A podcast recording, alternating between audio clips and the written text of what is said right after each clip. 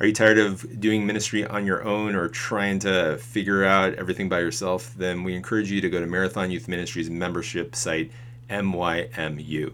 When you enroll in MYMU, we surround and invest in you uh, in many different ways. First, uh, by plugging you into a cohort which is filled with like minded leaders, and each cohort is led by an experienced parish leader who uh, will ask the right questions, introduce you to new strategies and, and, ways of thinking to help you build that ministry outside the box and, and overcome some of the obstacles that we face.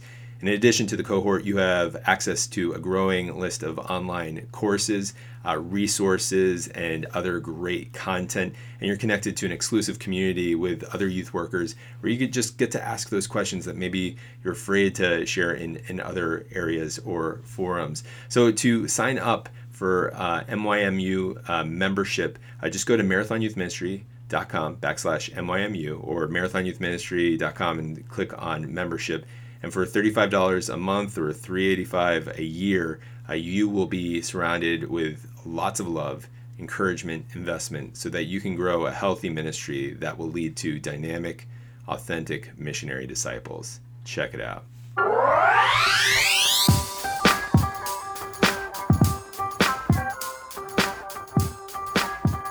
Everyone. It's me, Chris, and we've got another show. Are you excited? I know I'm excited, and I'm especially excited because we've got a big guest. Uh, they're all big, they're all special, but I'm really excited about this person because I've been working on getting this person on the, on the show for a while, and it finally happened. It happened actually just as we were getting into quarantine life, and that guest is Christina Lamas, the executive director of the National Federation of Catholic Youth Ministry. And if you're like, what's the National Federation for Catholic Youth Ministry? Well, basically, it's an organization that seeks to empower young people to be missionary disciples. And so they equip pastoral leaders, youth ministers, parents, and, and so many other people in uh, accompanying uh, young people to get to know Christ and to give their life to Christ. And so Christina and I, we talk a little bit about her journey from youth ministry all the way up to executive director. We talk about leadership and just what makes her tick and work and so effective in such a big role. So, bust out those pens, those notebooks, and let's get ready for another episode of the YM Transfer Podcast.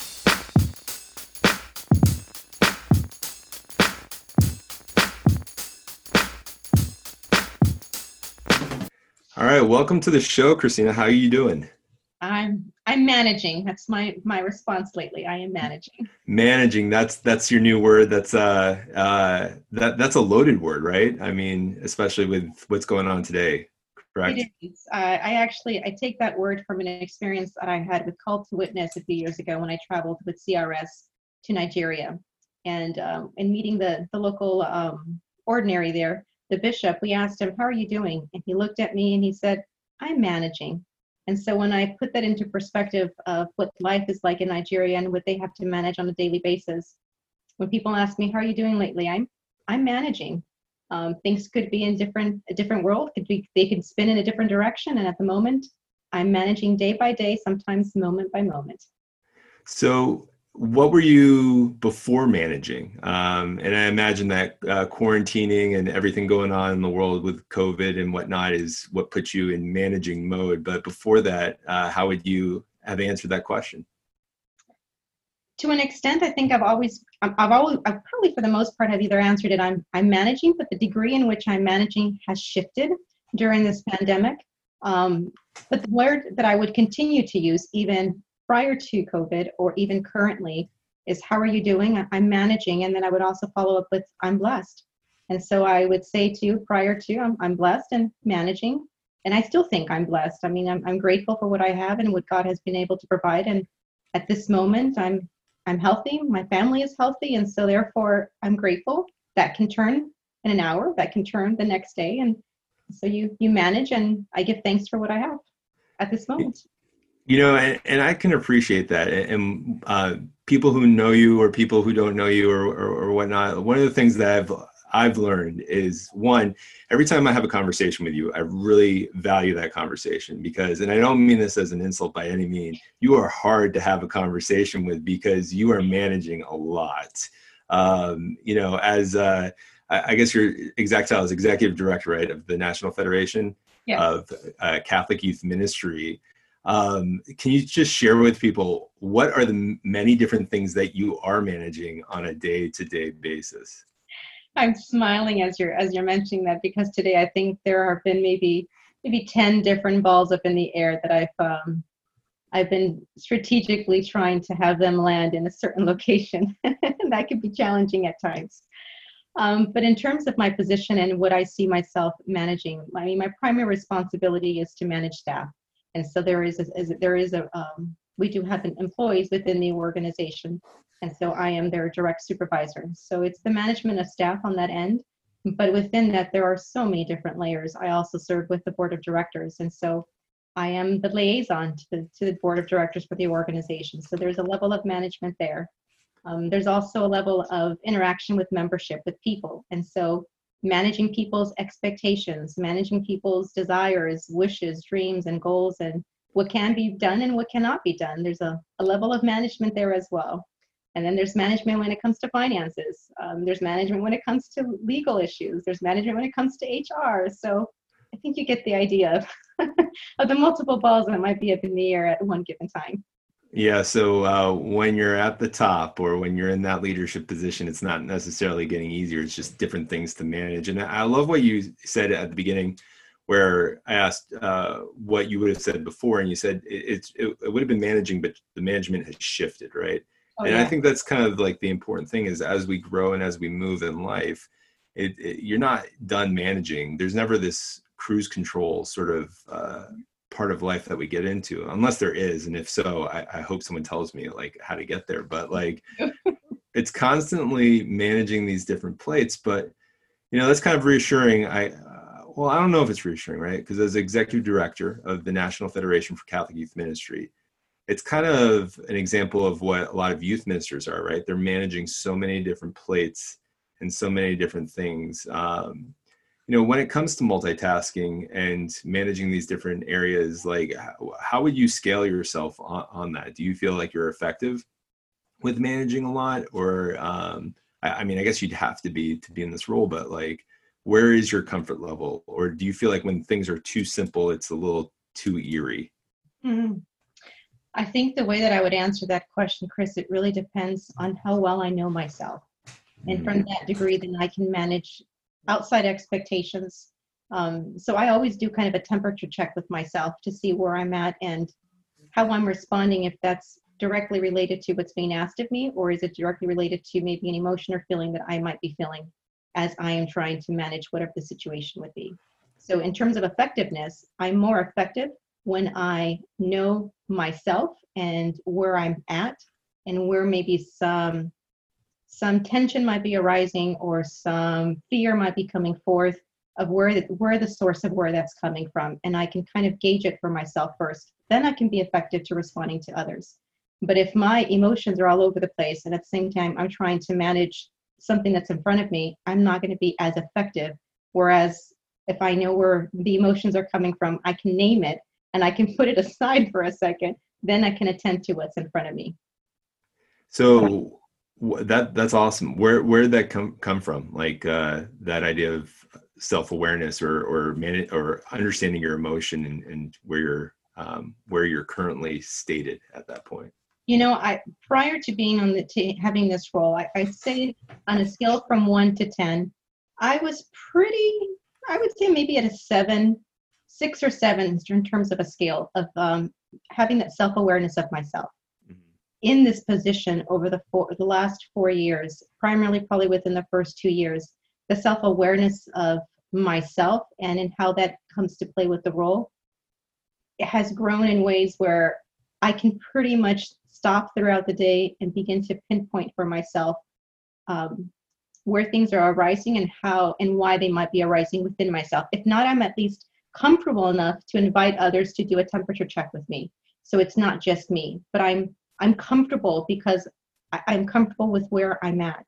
So even this morning, I was on a conversation with a staff member and I was expressing how I was feeling. And I said, I need to pause. I need you to take your hat off as a, an employee and put on your hat as an X, X number of a, a personality that I gave, I gave this person.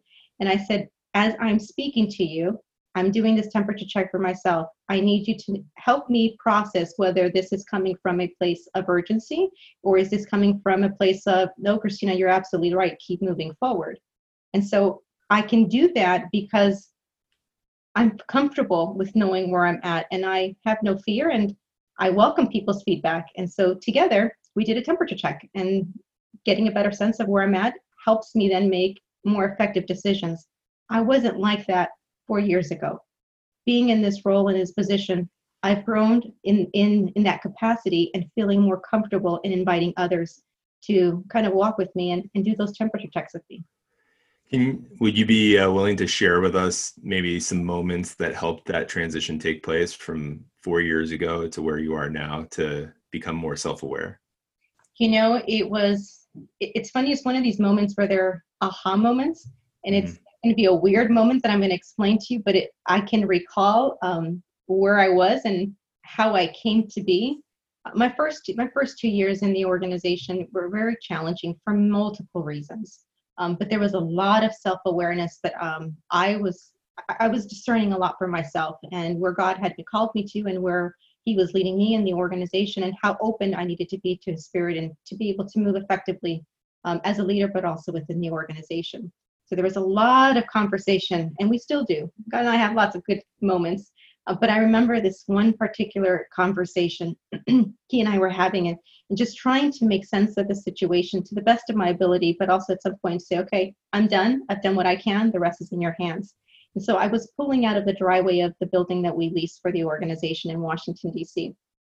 And I had to swipe my key card. And as I was swiping the key card, I before I hit the gas pedal, something just dawned on me, and I realized in the terms of how I process information.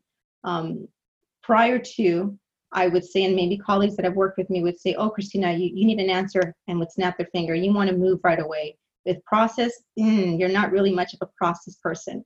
And I would probably have agreed with them in terms of my reaction and how I, I move forward and, and how I think.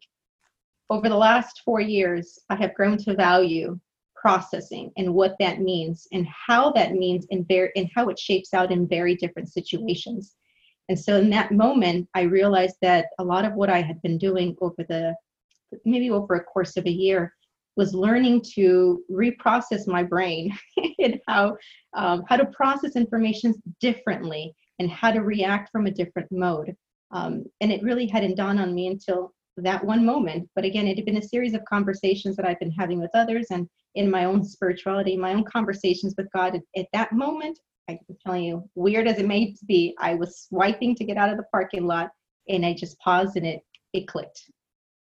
It's awesome. Yeah, you know, hey, sometimes it's in those profound aha moments, and then sometimes it's just gradually over time. And we have all these different influencers that that that occur in our life. Um, you know, tell tell us a little bit more about this position of executive director and maybe not so much this position but how this position came to be right? So you have been in youth ministry for how long now? Oh my goodness since i if you count the years of volunteer i mean since i was 14 years old. See I, I, I love the fact that you count the years that you volunteered because there are so many people and i'm guilty of this right? Where i was like no i started you know right after my volunteer year and so I count that, but I discredit my campus ministry years and my oh. years in high school and, and everything like that. So mm. since you were 14, right? Yep. Like, tell us, let's go back to your youth ministry days as a 14 year old uh, Christina and, um, and, and what, what drew you into ministry? What drew you into getting involved beyond just going to mass and uh, checking the list? I'm laughing because what drew me um, was my mom. So okay. at 14 years old, there's eight of us in our family. I have a sister who's one year younger than I, so we grew up pretty much at the same same time, same pace. And so at 14, my uh, sister being 13, my mom says, "Come with me." Um, we're like, "Where are we going?" And she's like, "Don't ask questions, just come with me." And so, as obedient as we were, we we followed my mom's directions, and so we got in the car. And so now we're heading in the car somewhere. We don't know where we're going we live across we we lived across well when i was growing up we lived across the church the street from the church. And so we would walk usually to church and we went to school there so we'd walk to school. So we get out of our, our we leave our house and she turns the corner and she goes into the parking lot of the of the church. And my sister and I are just looking at her like what are we doing here?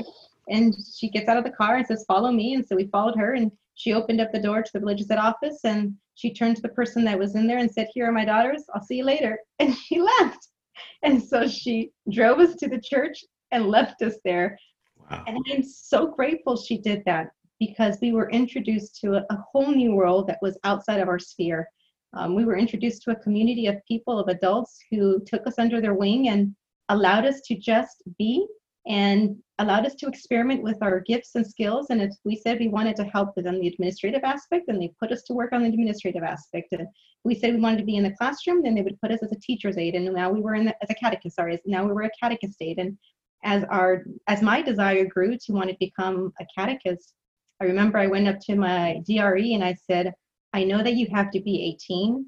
I will be 18 in July, but right now I am um 17 and a half. And if I pull together a group of people to take the formation course, will you offer it here so that I can become a certified catechist?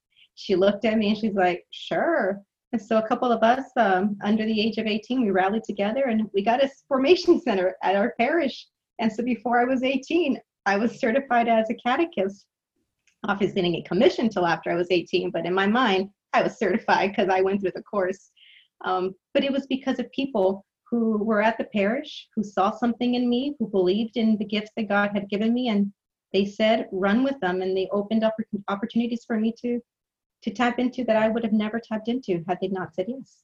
So that's that's like a DRE or a youth minister's dream, right? Is for a young person to come up to them and be like, "Hey, um, I want to get certified. I want to do this professionally." Right? Like I think back in, in my career, the students who come up to me and they're like, all right, Chris, I, am thinking about doing youth ministry as a career. What do I need to to do to make that happen? And um, and, and what's interesting too, actually, let's pause there. Let's go back to your mom dropping you and your sister off at the at the church office. Was this a pre like planned conversation she had with uh, the uh, parish staff, or were, were they just as flabbergasted to be like, oh my gosh, we got teenagers here. What do we do with them now? Yeah this was preset, predetermined. She had already had a conversation.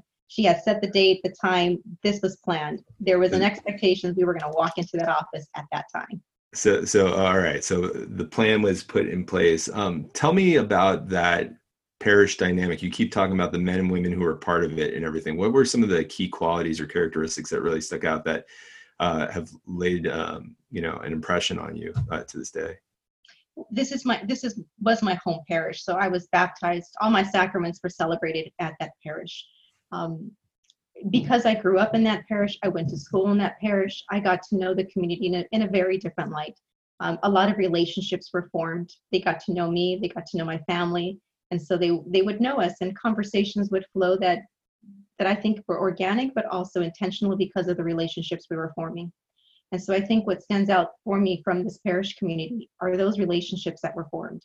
I think that DRE who believed in me, who said, Great, go form the formation center if you're able to pull the people together. I mean, I had the courage because we knew each other. She knew me and we had a relationship. So it was a lot easier and there was a comfort nest for me to approach her and say, Are you open and willing to do so? Um, and just different different things that transformed that transpired over the years at that parish was all based on relationship for me, a sense of trust, and believing that if somebody has an idea and they've proven to some, some capacity to be able to follow through, let's take the risk along with them. And I saw that happen multiple times. So is trust something that is easy to earn with you, or is that something that takes time? Like, are you like for me? I'm I'm I'm first to trust. I'll trust you until you break my trust. Where are there are other people where it's like you got to earn my trust along the way. Like, where do you fall on that spectrum? I don't believe you have to earn my trust. I, think I fall along lines with you. I, I always see the goodness of individuals until it's seen in a different light, and so mm-hmm. I will always approach someone with I have seen no no intention to go in any different direction, and so the trust is there until it's broken. Um, at least that's from my perspective. And even then, when it's broken, I always believe in second chances and, and trying to to fix it right. and to mend it. Um, but yes, trust. If you were to ask me what are one of the values that are that you highly um, hold dear to your heart, trust is one for me.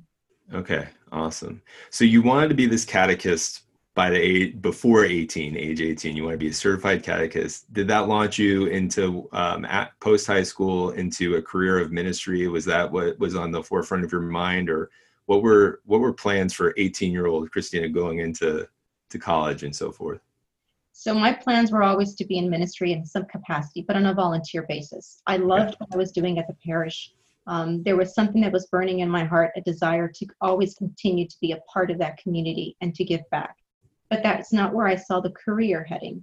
And so when I graduated from high school, I was admitted to the University of Southern California. Um, and so that's where my dream was to go to USC. And so I did. Um, but even while I was at USC um, earning my bachelor's and at that time, my I still was back at the parish. And so I would go to school. I was commuting for some time and I would make it a point where I scheduled my classes around the catechism schedule, the catechist schedule. And so I was back at home at the parish volunteering on Thursday evenings or Saturday mornings. That was always a, a priority, not a career. I was offered a position twice um, at the parish to take on leadership, and I said no because again, I was at USC at that time getting my bachelor's in psychology, and I thought I was going to be a family therapist or something around those lines. Um, and then I had a calling to go into social work. And so I continued at USC and I got my degree in social work. Again, becoming a professional youth minister uh, as a career was never in my horizon. Volunteering and being a part of that was always on the agenda. That was without a doubt where I was going to find myself giving of my time and service. Um, things changed after a while and I got hired at the parish. What what do you what was your i mean so yeah you you wanted to go on this career of psychology and family therapy and, and get your um, uh, you know degree in social work and so forth. Um like like what were some of the reasons to turn down the ministry job? Like why at that point did psychology and social work which i come from a family of uh, psychologists and social workers so I know a little bit of that wor- world but like what was the draw of that over youth ministry? Because I know it wasn't money.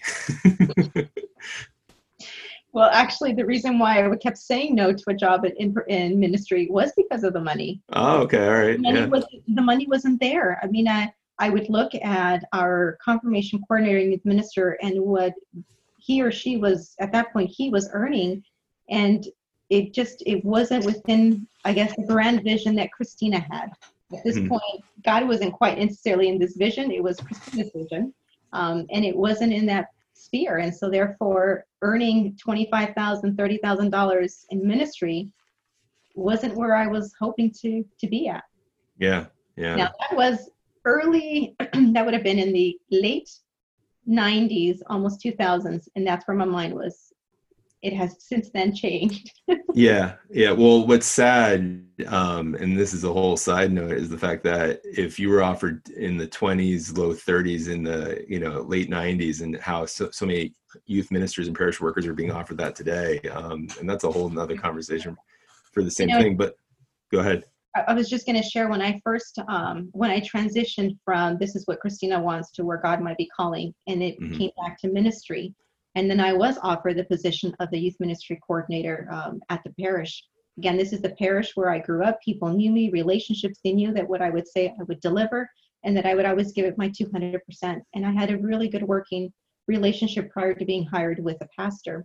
And so he looked at me and said, I know now you have your bachelor's, I know you have your master's, but I'm not willing to pay you what a master's level you would be earning. And so if you can take this job for 30,000, I'll offer it to you. And I said, okay. I said, is there room for negotiation uh, a year from now if I am able to prove credibility to you? And he's like, we can have a conversation. I never left that parish earning more than $5,000 of what I was initially offered. Wow. And so, so when you talk about some of the injustice in terms of pay that is still taking place even today, it, I mean, it stems from many, many years of not recognizing the value of the profession. I mean, in ministry, it is a profession. And unfortunately, we don't pay um, and recognize that with justice. Not always. You, you know, it's interesting because a, um, a thought that occurred to me today, because it was a part of this uh, cohort um, with um, LeaderTreks, Doug Franklin, who I, I, need to introduce you to. But um, uh, the question that popped up was do pastors um, sometimes struggle to see the value of ministry, especially like youth ministry, because of the high turnover rate. Now, granted, the high turnover rate can sometimes be because of the lack of value in the position, but it's part of the reason why we're not there is because I'm afraid if I'm a pastor or an administrator, I'm afraid to invest in something that I know or I believe is only going to be temporary. I think that's part of the reason. Um, going back to the example that I just gave you about myself, part of the reason why the pastor only offered me at that point uh, was a starting salary was of his experience with the previous youth ministers, and it was it was a quick turnaround. And so his fear was like you've just said, I'm going to invest, and then you're going to be gone a year from now. And so when he hired me, I said, I give you five years. I promise you, I will be at this parish no matter what for five years. Invest in me now, and you will have me for five years like I said, I never made it past the five um, additional mark, but uh, I will say what I received from him beyond the, the financial um, means is value to me. His his respect, credibility, his affirmation, and his willingness to to take a risk with me meant more to me than financially what he was offering me. Although financially it would have helped to have a little bit more, but yeah. it just it wasn't it but that's the thing too is it's a long-term mentality is more important than being there long-term physically. I always believe that. If you have a long-term mentality it's it's kind of like being kingdom minded versus being just uh, self-focused right? Is if i have a long-term mentality which means i know that my role at this parish or in this job is temporary it's a stewardship then whether i'm there for two years or 20 years that the person who will um, precede me, the person who will be there after me, will just pick up that baton without any flaws. But if I'm, you know, there long term physically and not long term minded or kingdom minded, then it's going to be like starting over for the next person. They're going to have to blow up and, and rebuild, you know, whatever um, was, was was left there in, in place. And so I think that's key is not to so much had like what you said to your pastor, like give me five years and you know, granted that was a tangible time slot, but the mentality is what I've heard was more long term than five years. And and and that's yeah. where trust was built and and opportunity and, and as you said, blessings occurred. Absolutely. I mean, my mentality has always been to help develop a structure that's long standing. And so whatever position that I've ever taken, it's I look at the structure and say, what can I contribute? What, what gifts do I have that can contribute to sustain the mission long term? And so you start looking at the different structures that are in place, what needs to be enhanced, what needs to be modified, what needs to be let go, so then something else can be given birth. And it may not be under my leadership. It, my my leadership at the times of position that I've had maybe is just to to stabilize and to reformat and set the ground for someone else to come and then take it and run with it and I'm okay with that.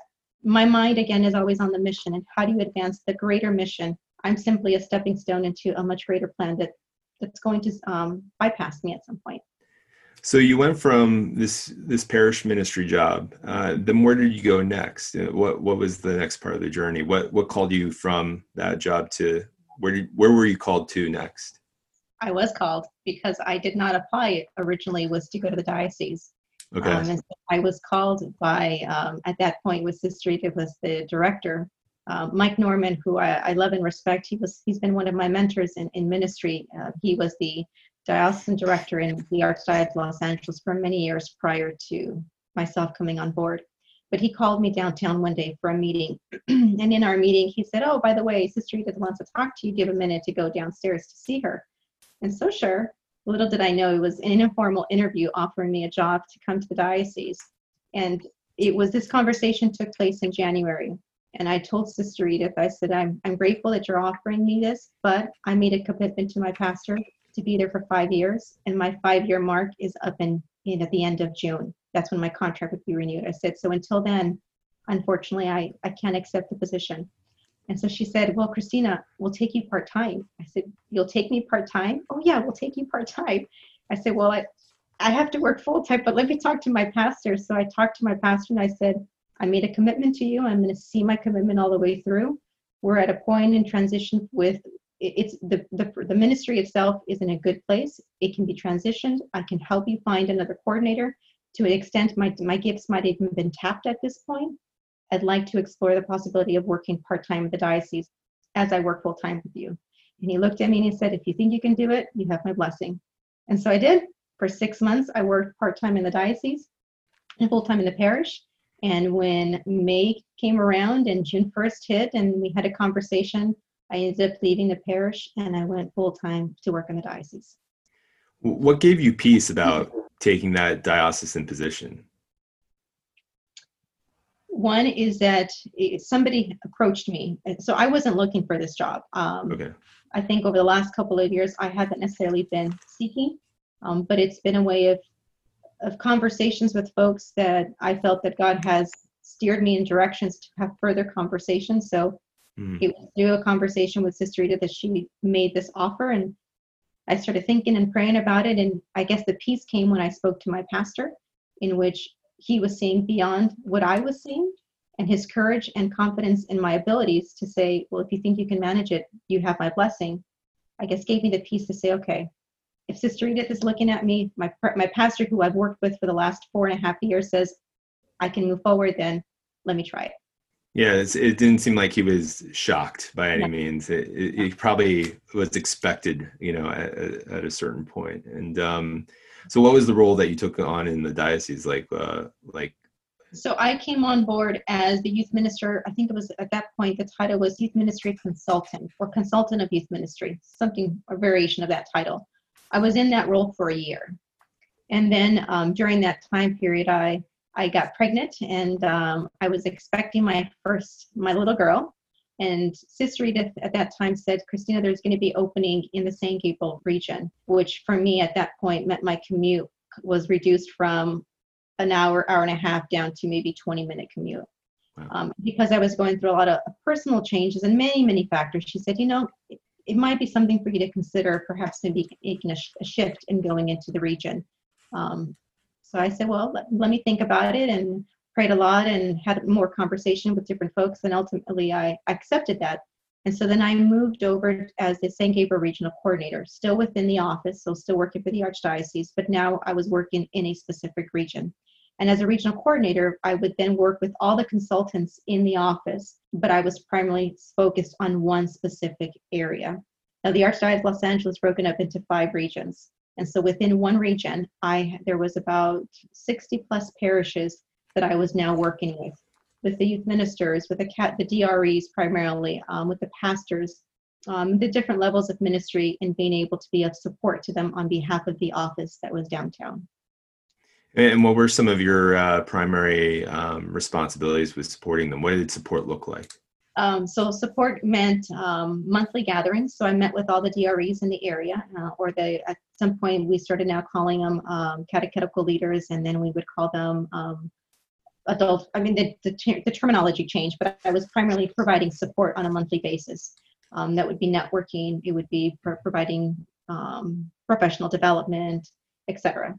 Um, I was also responsible for ongoing formation in the diocese for the specific regions. So we're working in collaboration with the, the, the, the auxiliary bishop who I was primarily in, con- in, connections with and figuring out what that would look like.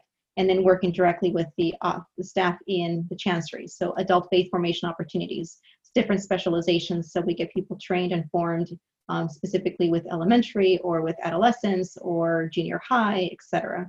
And then the other bulk of my work was spent on a regional congress. So I was responsible from the ground up to put together a formation um, event, per se, uh, experience in the region from the exhibitors, from the speakers, from the theme, I mean, you name it. And so that was also part of my responsibilities. So, what was bringing you joy in that work, right? Because, um, and maybe uh, I'm answering this question right here, but uh, one thing that's always resonated with me is Craig Gould, our diocesan director here in the Archdiocese of Baltimore, who I know you know, and uh, he says at the um, at the orientation for our new youth ministers that a um, you know a volunteer in youth ministry gets involved in youth ministry because he or she loves teens a youth minister gets involved in youth ministry because he or she loves the families and loves the um, volunteers who love the teens. As a diocesan director, um, we get in because we love you guys. We love the youth workers, the youth ministers, and the DREs who um, love the uh, parents and the volunteers who love the teens. Um, what was bringing you joy in those positions? Because here you are now, like in this diocesan role. Yet, you know, we go back to your teenage years as a catechist. Like, what what was the passion that was fueling that? And um, and going back to you know bringing you peace. Like, there's affirmation and being called into it. People asking you to be in these positions, but obviously, it's not like you or maybe you did retracting and went back to parish ministry um, right away. You, you kept on going down this like path that almost seems linear which i'm sure it didn't feel like that at the time. No it didn't.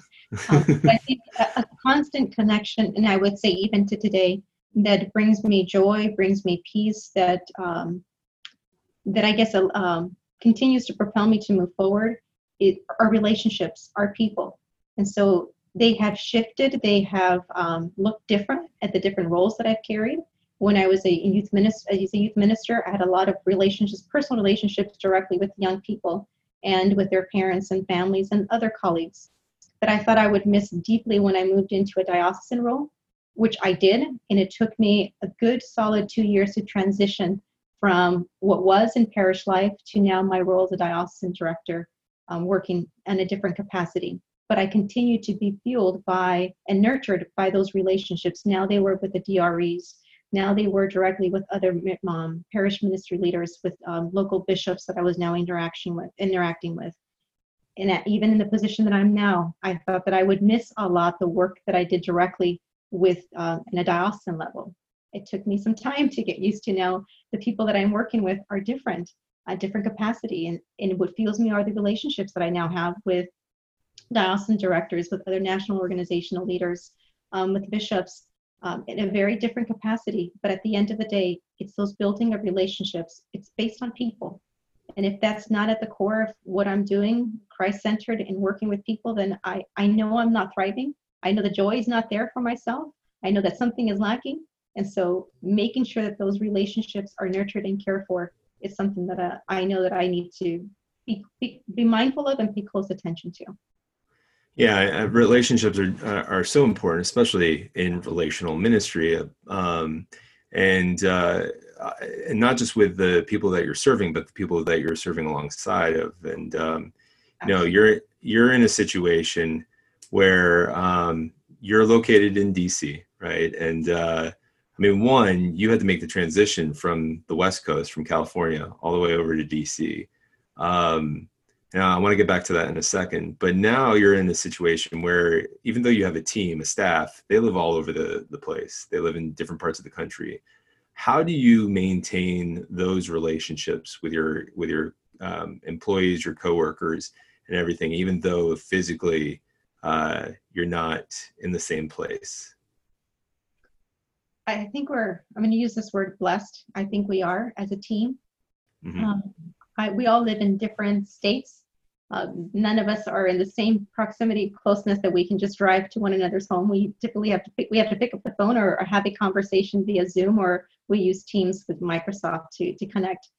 But I think one of the things that we we have as a team is this level of um, trust and transparency and honesty um, that is built within us. It, it, did not happen overnight. It is um, developed over time I know a lot of it has to stem from myself and how much I trust my team and allow some independence without feeling that someone's micromanaging or looking over their shoulder. That's not how I operate. Um, but again, I think if I had to name maybe three qualities that um, allow us to work closely together, I would say one would be communication, having a very open communication and that it's clear how we communicate. Um, two would be trust with the open communication is developing and building that trust amongst us all. And then the third one I would say is um, managing each other's expectations. I think so many times we can easily assume that you send an email and you expect an response within the 24 hours or 48 hours, and that might be my expectation, but that not not might be somebody else's expectation. So being able to have those open conversations and being able to establish those expectations early on, I think those are the three elements that help us thrive together as a team. Let's talk about managing expectations as a leader. How do you set the pace for that or the tone for that for your team? Well, I I'm an open book and my team knows that. I have no I keep telling them all the time, I have thick skin, thick skin. And so therefore, if there is something that I'm doing that is not working or you see it a different way, then bring it forth. I I don't presume or to say I have all the solutions. I think together we can come up with better solutions. So if something isn't working, let me know. And so because of that, there I can get an email, we can have a conversation with all of us, and they'll just say, you know, we need clarification on this expectation. Is this an expectation that we do X, Y, and Z? Do you expect us to do B, C, and D? Um, and that allows us to have a conversation to move us forward to clarify whether it's my expectation or it's an expectation for the entire group.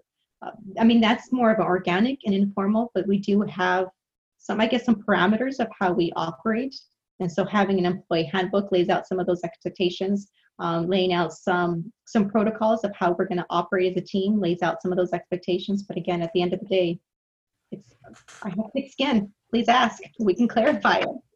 Well, that's good. That's good. That's a humility that leaders need to, to, to need to have, right? Um, I, I wish I, I could say that I'm more of an open book, but there are so many times where I've had to tell people, you need to tell me or ask me three times before I'm okay with it, you know, because one, I have to get over my hurt. Two, I have to actually listen. Three, I need to process. And then I'm, I'm ready to like adopt that idea. And I like to say, hopefully, as I've gotten older and more experienced, that um, humility has come along um, much more at a higher level than it was when I was younger. But I'm not sure if uh, some of the people um, in my life would agree with that. But I, but I'm I'm a work in progress. Um, and, and, then with communication, right? So um, you know, right now I know what a lot of uh, people, not just youth ministers, but people are experiencing in quarantine, right? Is this accessibility, right? For even though we had the same technology uh, beforehand, um, you know, there are youth ministers who I talk to who are like, Chris, what do I do when my pastor emails me at 10 p.m. at night? You know, do I need to respond to that? Should I be on my email late at night? And, you know, or, um, you know, uh, my before it was all about my hours in the office, and now we're not physically in an office. So how do I let my my pastor know or my administrator know that I'm I'm working and everything? So, uh, what advice or what insight you know knowing that you're not seeing your employees and your coworkers point you know every single day of the week how, what are some suggestions or tips that you would give um, not just youth workers or dres but even um, pastors on how to make sure that the communication is flowing smoothly and, and expectations are being managed and trust is being built i would say rule of thumb operate with over communication always being the best Okay. Over communicate, over communicate, over even if you think you're not over communicate, over communicate. Um, I the reason why I say that is because so many times um, one can imagine or can assume, oh, I'm I'm working on this project, therefore he or she should know I'm working on this project. Well, they may not necessarily know that you're working on this project. So a simple email to let them know you're working on this project. But taking a step back to answer, I think your your question, I think it's important as an as an individual that you know your rights and you know what you're entitled to. That's the first step to being able to manage expectations. Um, I am one to send emails late at night, and my team knows that. But I have also told them that there is no expectation that they are to respond to any email after the workday. Workday ends at 5 p.m.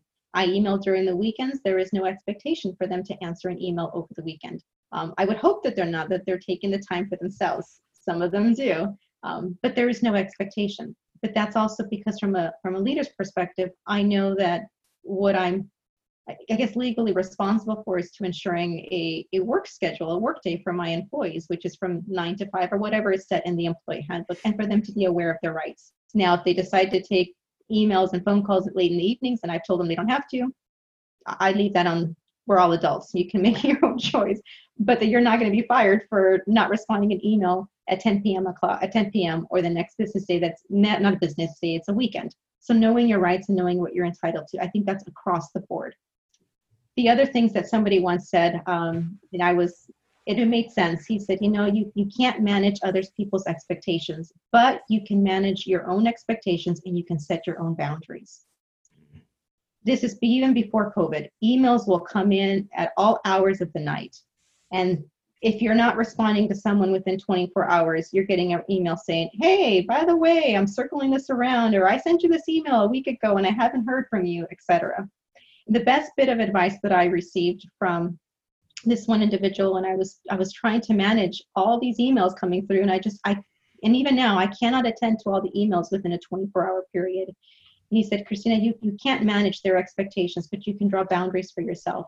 And so if you know that you cannot respond to that email, then don't respond. You'll get to it as soon as you can. And in your response to that email, as politely as you can to that person, you say, Thank you so much for your email. I was not able to respond to you for whatever reason, but here is a response for yourself. But you have to be comfortable with that and you have to set that boundary for yourself. If not, you're going to drown in emails.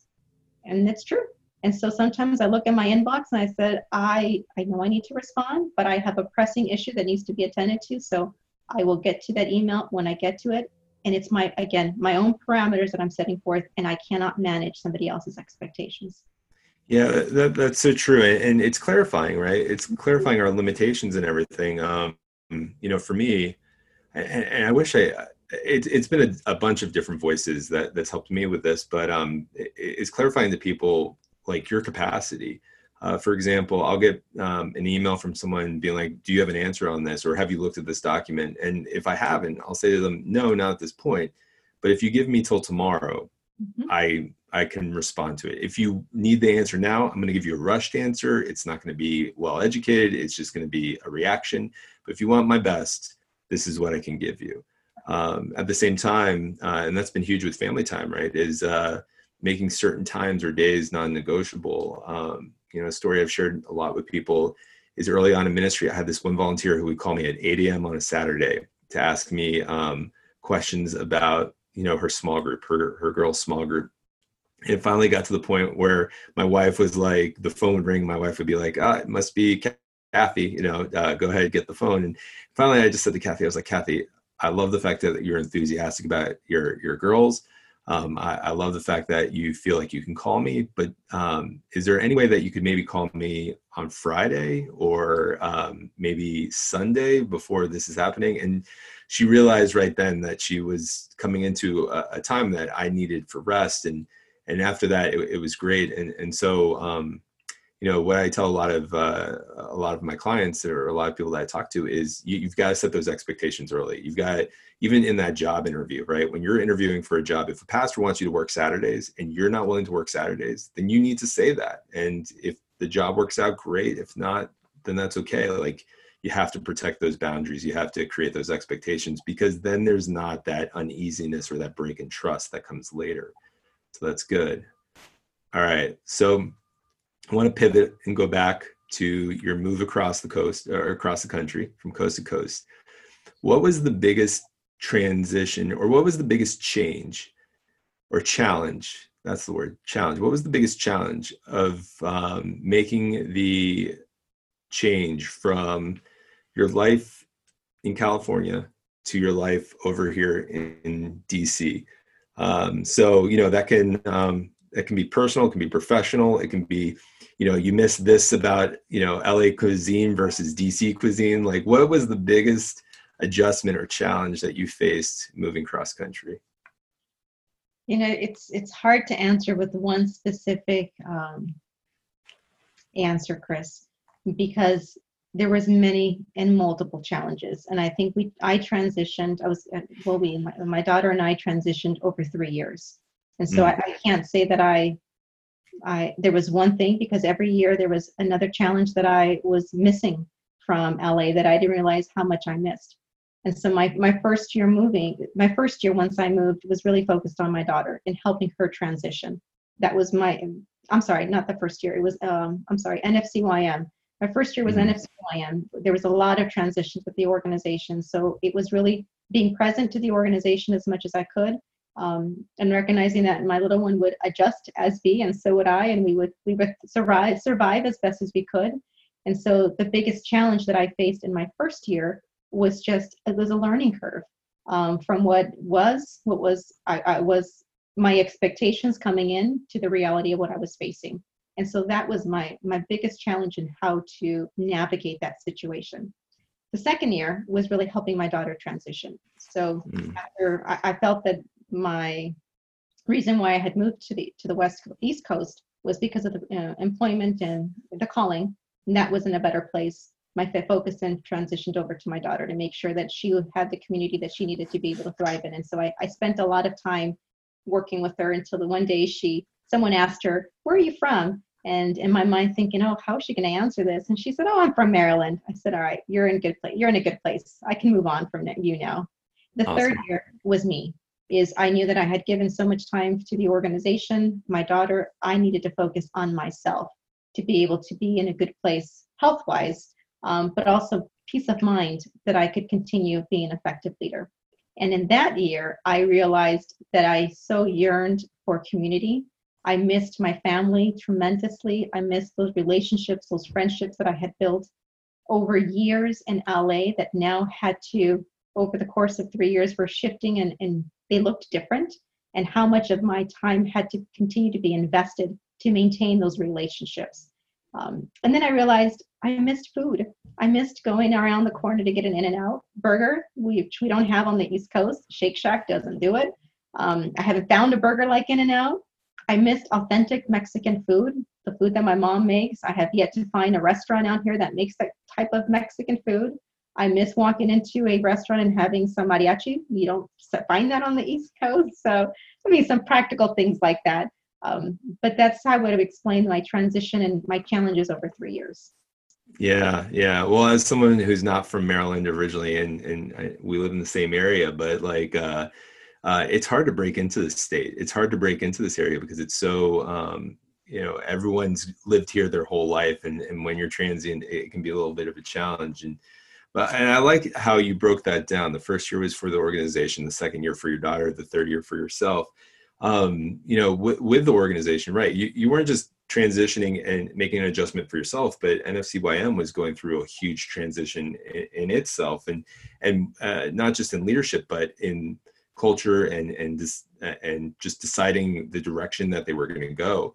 When you were uh, accepting the position, when you decided, when you said yes to it, um, you know, I'm sure you had plans in mind, like an idea, even if you were going to wait and kind of feel things out. Um, over that going from that initial plan to where you are today like what were some of the biggest things that you didn't expect that that happened so basically like what are the biggest surprises that have happened in the last couple of years as you've made that transition from california diocesan director to over here uh, on the east coast and executive director of the nfcym I am so smiling with your question because um, I think, like all of us who who'd say yes to a job, um, some of us might you might have a general understanding of the position based on the job description and based on conversations, the questions that are asked during the interview, and questions that you ask. So you have a general idea of what you're saying yes to. Now, keep in mind, I've been a member of the organization for many, many years. It dates back to when I was um, we had what was called NACAML. So I was part of NACAML. Mm and so I was intricately involved in very in very different facets. So NFCYM wasn't new to me. Um, I was present for a lot of the membership meetings, and so the conversations, the passion that flowed through the room, I had seen all that. So I had a general understanding of the organization. I had a general understanding of the position. But everything that I knew went out the door the moment I started. The first, I mean, the first 30 days, I ran, I started running with the position. And so all the conceptions the, the conceptions are what i had put in my mind of how i was going to operate and and my understanding of just listening and having lots of conversations for the first year without making any major changes isn't that we're all told like don't change anything your first year you just listen and you move with the flow i mean within the first 90 days my bookkeeper left which meant I didn't have anyone to run payroll. And then I had to run payroll within within the 24 hours. I didn't no idea what to do. so I mean my the whole my whole world was flipped mm-hmm. upside down in terms of what I expected that I was going to be running um, for the organization. So there was a lot of learning, there was a lot of thinking, um, and some decisions that needed to be made, some quicker than others, a lot of more conversation with folks. And so I, I smiled when you asked that question because it did not look what I had anticipated it would look like my first year. Well, you know, it, it, it's fine because like I, I had that same experience moving from my last ministry position to my current one and it was something that i knew people had told me right like you know walk in just be a sponge absorb like be be you know almost like a tourist where you're just mm-hmm. taking everything in and, and just learning and everything and but i like couldn't help myself from like trying to formulate some plans to formulate some strategies i couldn't help myself even when i did think i was being you know just a, a student to still being taken aback right um, by how much i didn't know mm-hmm. um, and i often equate that to like a pruning right? It's it's uh, when god's about to ask you to grow which he's always asking us to grow but in a way like that like in a transition like that he's going to do so much pruning that it's going to exceed your expectations to the point where it creates that discomfort. And that discomfort i think is so essential because it just reminds us of how dependent we have to be on god and how dependent we have to be on the holy spirit. So you know, it, it, I, don't think it matters how experienced you are. Um, you, you're going to be uh, knocked out of your comfort zone a little bit in, in, making those transitions. I have yet to hear a story of someone just being like, "Oh yeah, it was like just you know, I didn't lose pace. In fact, uh, kept step uh, the whole way through." Um, so that, that, that, that's awesome. That's awesome. Um, you know, as, as the executive director, right? You you you care for all these youth workers, all these diocesan directors out there and everything. And I know I've asked you this question before, and I loved your answer the first time. Um, I'm not going to say what that was just to see if this one's different or the same. Uh oh. Do you do you, do you know what the question is going to be? It's it's I my favorite. No question. idea. No. What do you feel like is the single biggest challenge that uh, the youth ministry world is facing today? The single biggest challenge. You asked me this question and now I've got I don't remember what I told you so you're gonna have to be the, the judge of whether I answered the same or my my answer yeah yeah go go ahead go ahead. So the biggest challenge that is facing um, the youth youth ministers are facing today. Yeah youth ministers are facing today yeah. Now let me ask you this is this now pre-covid or now in this pandemic that we're living? Because I think my answer might be a little different. Well entertain me you know uh, tell me uh, what it would have been before or, and how it's different today. So the biggest challenge youth ministers are facing today. Okay. Yeah, I think that's good. All right. So before COVID, like before quarantine happened and everything, what was the biggest single biggest challenge you saw youth ministers facing? Well, you know what? I'm gonna I'm gonna say it doesn't matter if it was pre-COVID or it's COVID. Okay. Um, during this pandemic, I think the biggest challenge that youth ministers are facing is I'm going to take a leap here and say it's themselves. Um, okay. It's themselves in terms of managing their own expectations. Um, also, man, I'm going to I'm going to speak to myself because I still I am a youth minister and I will always be a youth minister. Oh yeah, yeah, yeah. Title that I carry. Um, but I think the biggest um, challenge that I would face as a youth minister is my own self. And either A, I'm not growing professionally, so therefore I'm stuck in a certain rut, or I'm not advocating for myself in terms of my rights with my pastor, or whoever my supervisor might be or C, I'm not um, working collaboratively with other other youth ministers in, in, in, a community in which new ideas might be born and flourished, which then it would enrich whatever ministry I am now spearheading um, on a local level. And so I, I think it's starting with yourself and, and knowing, I guess goes back to your very first question that we started this conversation is your self-awareness knowing who you are, where you're at, where your relationship with Christ is, because you can only give with what you have. And so if you're not strengthening what's within you, it's going to be very hard for you then to move it beyond. Yeah. Yeah. I don't know so, how I answered the first time. So exact same answer. Exact same oh, answer. Yeah. Consistent. And and I must have asked you that what, like almost two years ago, I guess. Or oh yeah. Close to that. Yeah. So um so no, and that's true. All right, here's the follow-up question though. Okay. Why do you think that is the biggest obstacle that youth ministers face? Why do you think um, uh, they themselves is the biggest obstacle to their success? Again, I'm going to use myself. I mean, I, I, remember back when I was 21, 22, 23 years old, starting off as a brand new. At that point, I was now a paid youth minister. Um, you know, I, I would seek consultation and I would go to gatherings that the diocese would offer with other diocesan directors, but sometimes I'm like, I'm too busy. I can I can manage on my own. I I got the resources here. I can do it myself. And so there was this mentality of I don't necessarily need someone else. Over the years, as I have grown more in the field and I have developed more of myself as a professional, I, I can't tell you the value it is to have a thought partner. What it value it is to be able to pick up the phone and say, I'm struggling with this. Have you had this similar issue? Can we have a conversation? And when I have now recognized that value of being in community, of, of knowing a little bit of more myself, my, I would say, for lack of better word, production or what it comes out of me is so hmm. much richer because it's it's it's coming from a source of knowing a little bit more about myself, knowing where I stand in my own faith, my own relationship with Christ, and knowing that I'm not alone. I have a source of of, of a community.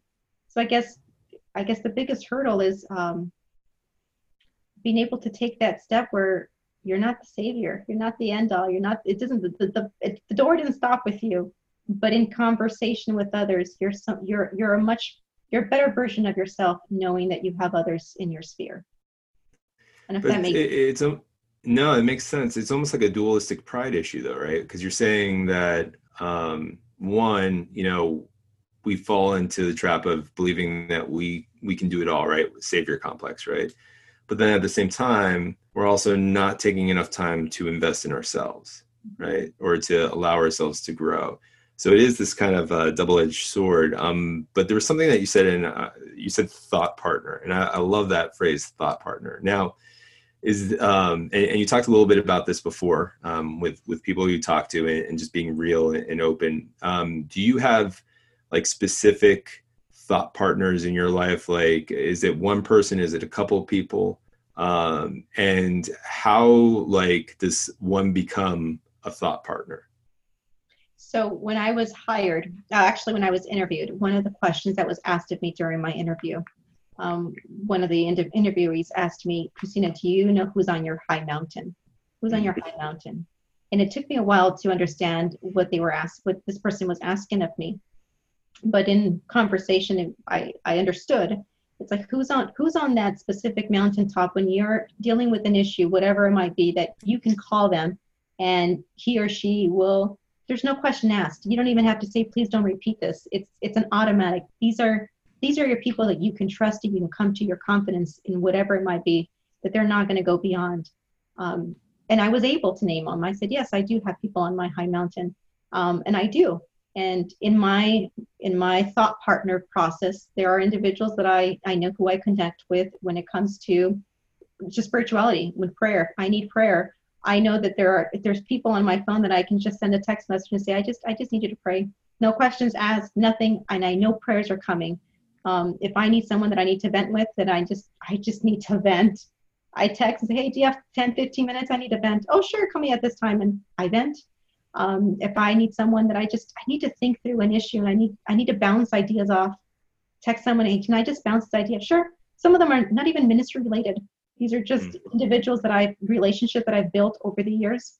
Again, as I mentioned early on, trust is huge for me. And so once there's this level of trust that we've built and we've continued to to build upon over the years, that I can have a conversation it's, and it's mutual.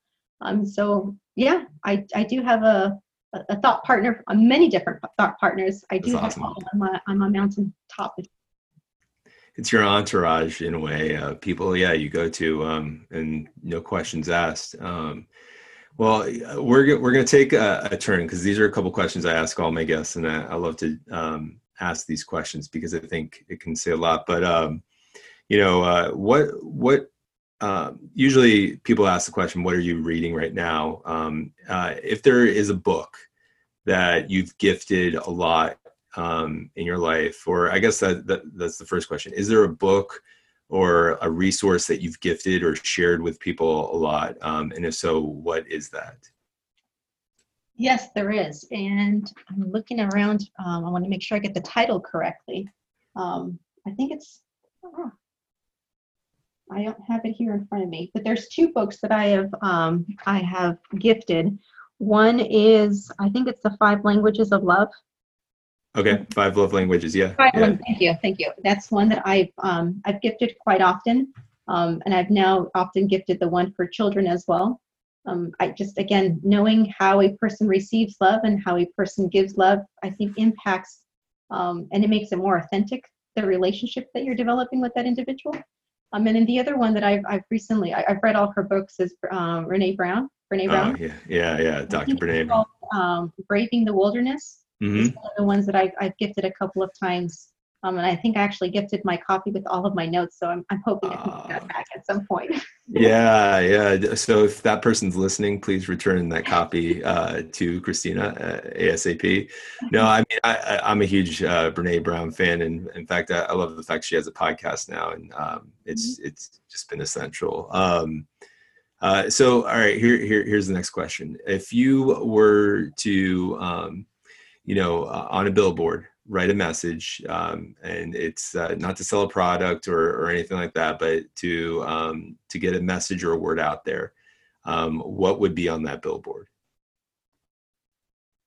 Any message. Any message any message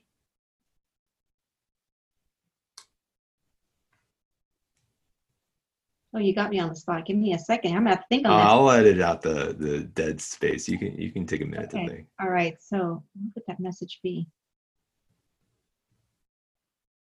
Okay, I got it. Go for it. The message would be always believe that something wonderful is about to happen. Like that. like that. And, and I guess that if you were to ask me, which you're not asking me, but if you were to ask me why, it's I guess a sense of living in hope and mm-hmm. living um, knowing that God is always present and your dreams are much bigger than what you think. Um, that God's dreaming bigger than you're thinking, and so not limiting yourself to what you might think is possible, but allowing yourself and allowing God to dream bigger than you. And so always believing that something something wonderful, something good is about to happen. Awesome. Well, Christina, th- this has been a pleasure, and uh, thank you so much for just taking the time to uh, share your wisdom and uh, your thoughts with us, and and uh, and just uh, uh, this has just been a, a pleasure. Thank you so much for being here. Thank you for having me, Chris. I've enjoyed our conversation. Thank you. Awesome. We thank you for listening to this episode of the YM Transfer podcast. And if this is something you enjoyed, we encourage you to go to our iTunes page to leave a review and to know that you can subscribe at iTunes or anywhere else this podcast can be heard. And of course, you can go to marathonyouthministry.com to hear past episodes. And lastly, we encourage you, of course, share this with your friends, your families, your coworker, anyone else you know who might benefit from this podcast. We would be eternally grateful. Thank you.